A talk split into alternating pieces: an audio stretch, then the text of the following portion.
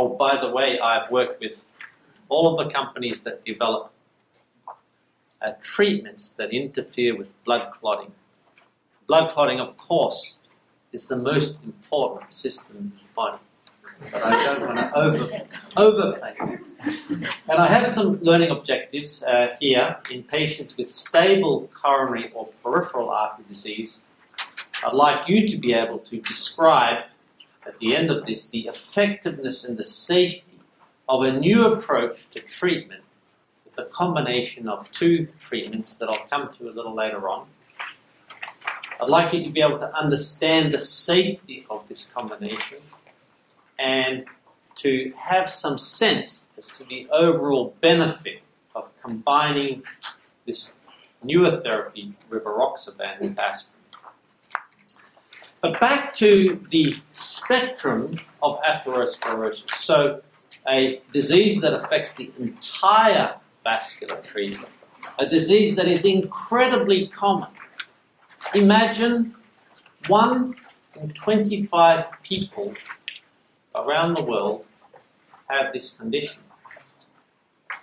Every week, more than 300,000 people die of this. It's a remarkable statistic that today, in 2018, this is still the number one killer in the world.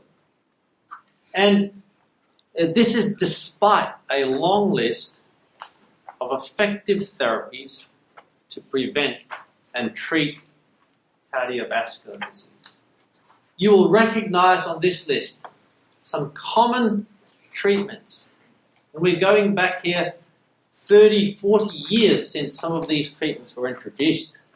Beta blockers, blood pressure lowering, blood glucose lowering, cholesterol lowering, and then this category of drugs that interferes with the renin-angiotensin system, and at the bottom of the list, last but not least, you can imagine, antithrombotic therapy. now, in the COMPASS trial, recognizing the enormous burden of the, this disease and the unmet need, we set out to improve our ability to block the thrombosis process. And the reason is that when we have atherosclerosis, the final pathway that results in heart attack and stroke and an acute limb ischemia is thrombosis. A plaque ruptures and the thrombus, a clot forms on that plaque, blocks the blood supply. When the blood supply is blocked, we lack oxygen to the tissues that are normally supplied by the blood vessel, and we get the heart attack and the stroke. So, theoretically at least, if we can more efficiently block that final pathway, we can further reduce the burden complications relating to atherosclerosis. Now, in the United States, these are data from the REACH registry, published by uh, someone who works around here somewhere. I don't know exactly where, somewhere close. Uh, we know that in respect of targeting the clotting system, aspirin is the most commonly used treatment. And for good reason, it's effective. We sometimes combine it with other antiplatelet drugs, but that's the minority. And then there are still some people, also in the United States, who don't get any antithrombotic therapy. Why am I telling you this? Well, I'm telling you this because we chose as the control group in this big trial aspirin because of the very fact that it is the most commonly used treatment for this condition to target thrombosis. Now, the treatment that we selected to test in COMPASS, the combination of rivaroxaban and aspirin, had already been tested by a trial called ATLAS also done, uh, led from this town, the Atlas trial tested the combination of rivaroxaban given at a dose of either two and a half milligrams twice a day or five milligrams twice a day versus placebo. So rivaroxaban plus placebo, or versus placebo, on a background of antiplatelet therapy. And in this ATLAS trial, the rivaroxaban treatments were more effective in the blue and the orange lines than the control group, which didn't involve rivaroxaban. So we knew that these low doses of rivaroxaban were effective. So in the COMPASS trial, we decided to test the same doses of rivaroxaban. And the strategy was as follows. The first group of patients received aspirin, a low dose of an antiplatelet drug aspirin, and an anticoagulant drug, rivaroxaban. In doing so, we targeted two mechanisms of thrombosis the platelet and the clotting system. And we thought this combination would be better than aspirin alone, and we'd get some more bleeding, but not very much. The second arm of the study, we thought, let's test an anticoagulant alone. Let's see if we can do away with aspirin and just treat with rivaroxaban. Hereby, we target one mechanism, and we thought this would be more effective than aspirin, but not increase bleeding. And then the third arm was aspirin alone. And so our specific objectives, and we included people with either coronary artery disease or peripheral artery disease, our specific objectives were to determine whether these rivaroxaban based therapies would reduce the risk of cardiovascular death, stroke, or myocardial infarction compared with aspirin alone.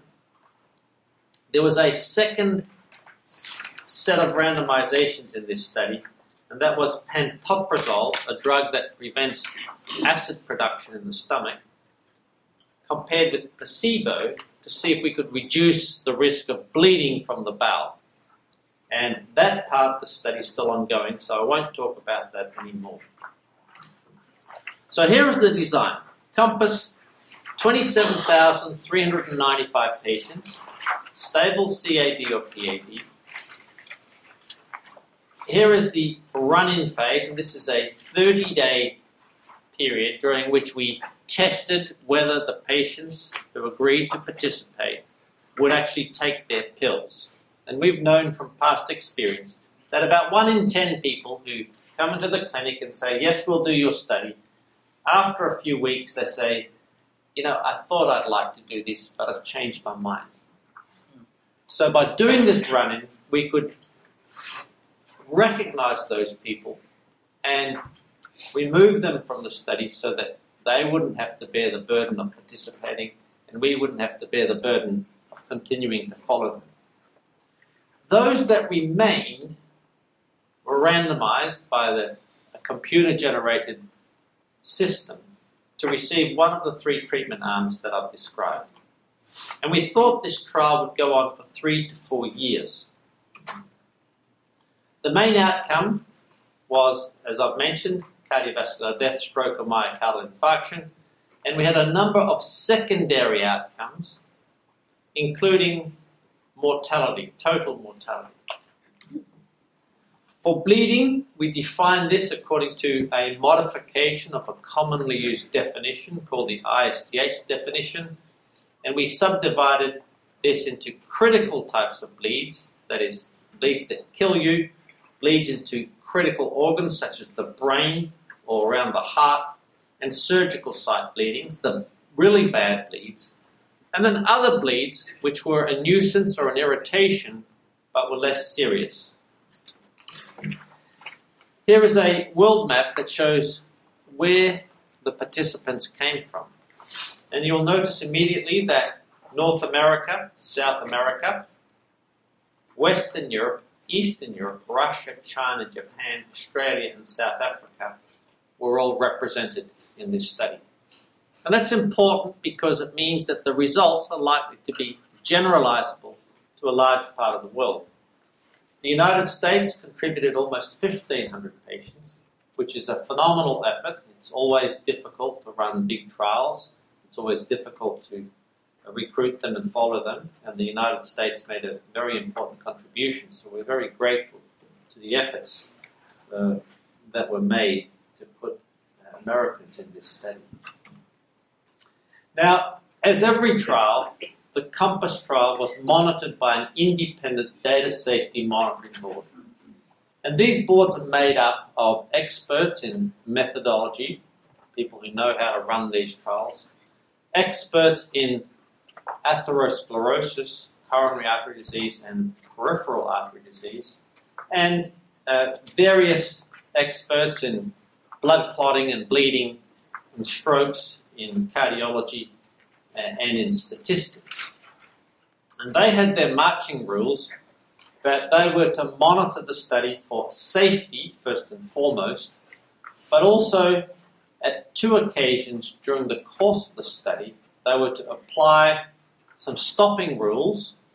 They were to do a formal analysis and determine whether there might be a difference between the treatments that was so large that the trial should stop early for ethical reasons. If there's a huge benefit, we may want to stop early so that patients can immediately benefit from the treatment.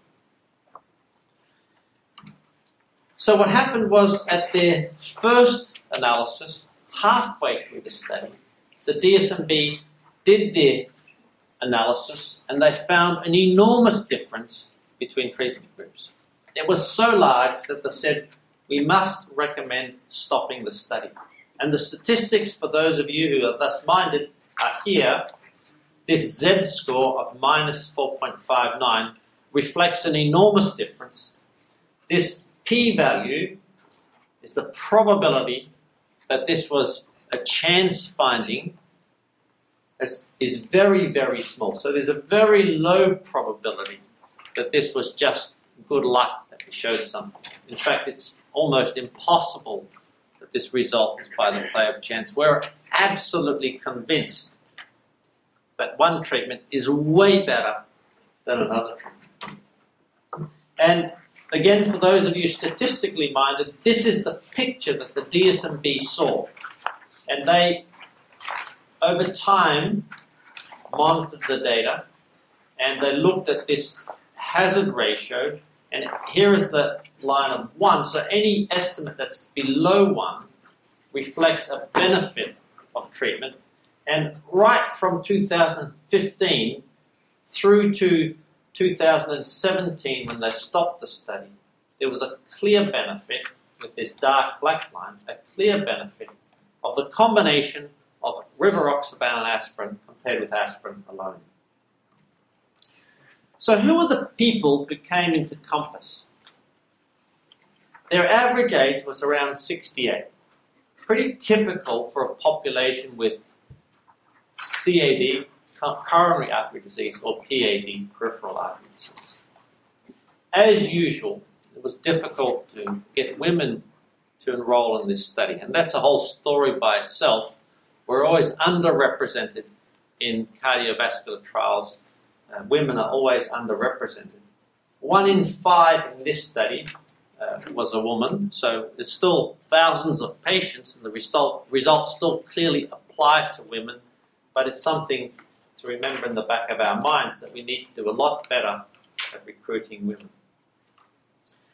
One in three persons had diabetes, 90% of participants had coronary disease, and about 27% had peripheral artery disease. So some people had both, there was overlap, but most had coronary disease, and a smaller proportion had peripheral artery disease. And uh, Dr. Sonia Anand is going to talk about the peripheral artery disease population a little later. It's also important to note that the people who came into this study were well treated. Their blood pressure was, on average, pretty well controlled 136 on 78, roughly. And their cholesterol was reasonably well treated. This is a total cholesterol of 4.2. And you may be familiar with LDL cholesterols, which would be even lower.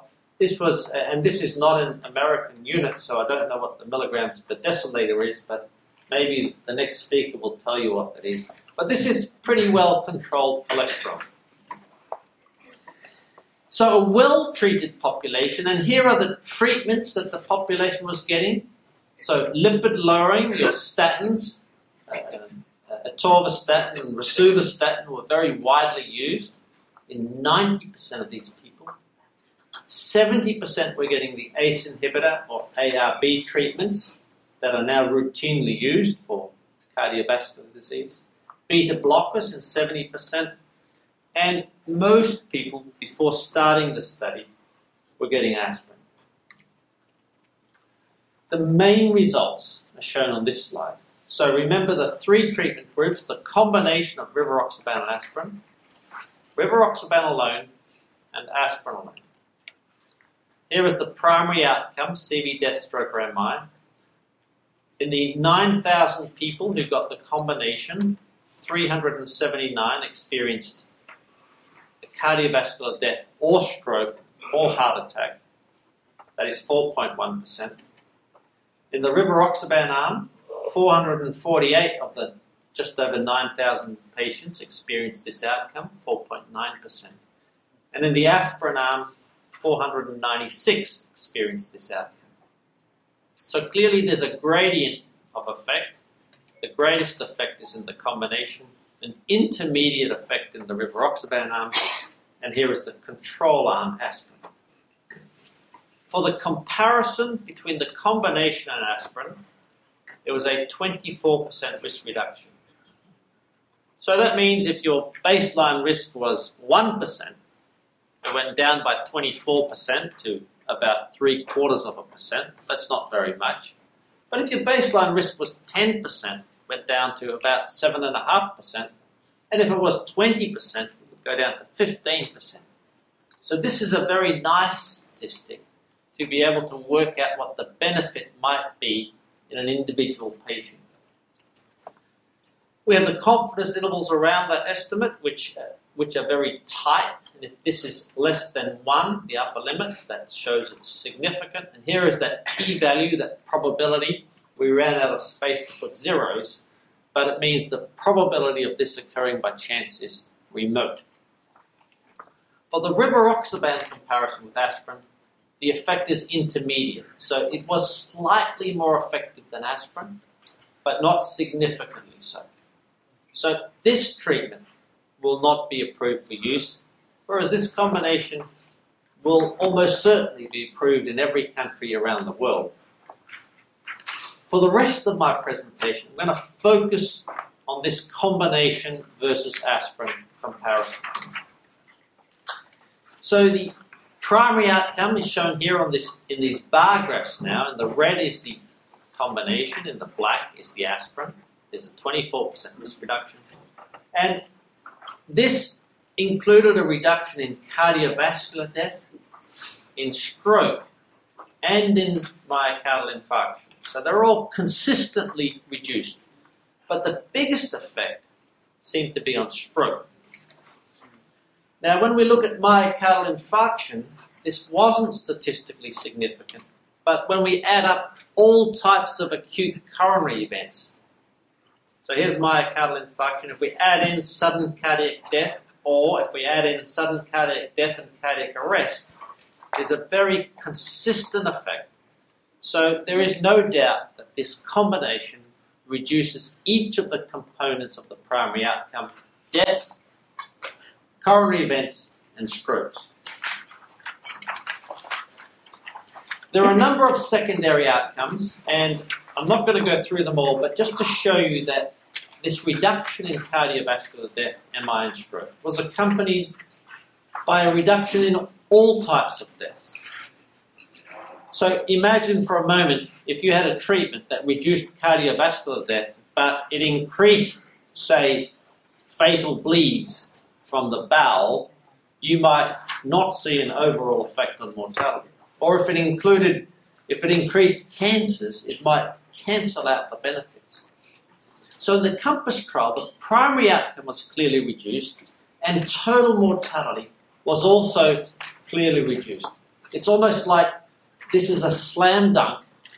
This new treatment is absolutely beneficial for patients. It reduces total mortality by 18%. and that was statistically significant. There was a price to pay, and the price to pay was an increase in bleeding. Now, you'll remember when I talked to you about the definitions of bleeding that we divided them more or less into the serious bleeds or the critical bleeds and the non critical bleeds. The excess major bleeding was 70%, which was highly significant. It was predominantly explained by an increase in non critical bleeds, whereas the critical bleeds were slightly increased, not quite statistically significant, but it's almost certainly real.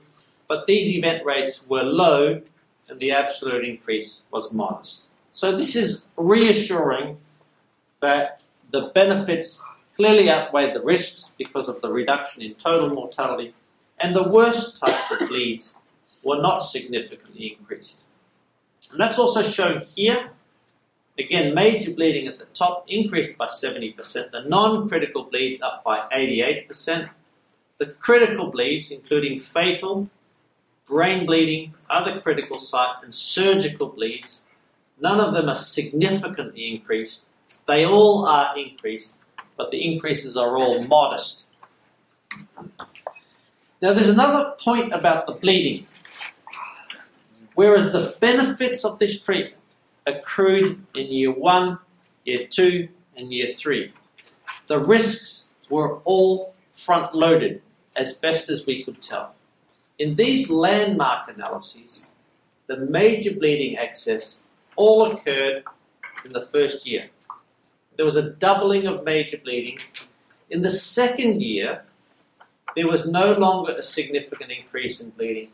And in the third year, it was entirely neutral. And this is a phenomenon that we've seen previously with drugs such as aspirin. We've also seen it with combinations of antiplatelet drugs such as aspirin and a P2Y12 receptor antagonist. So it's not entirely surprising that that risk is front loaded.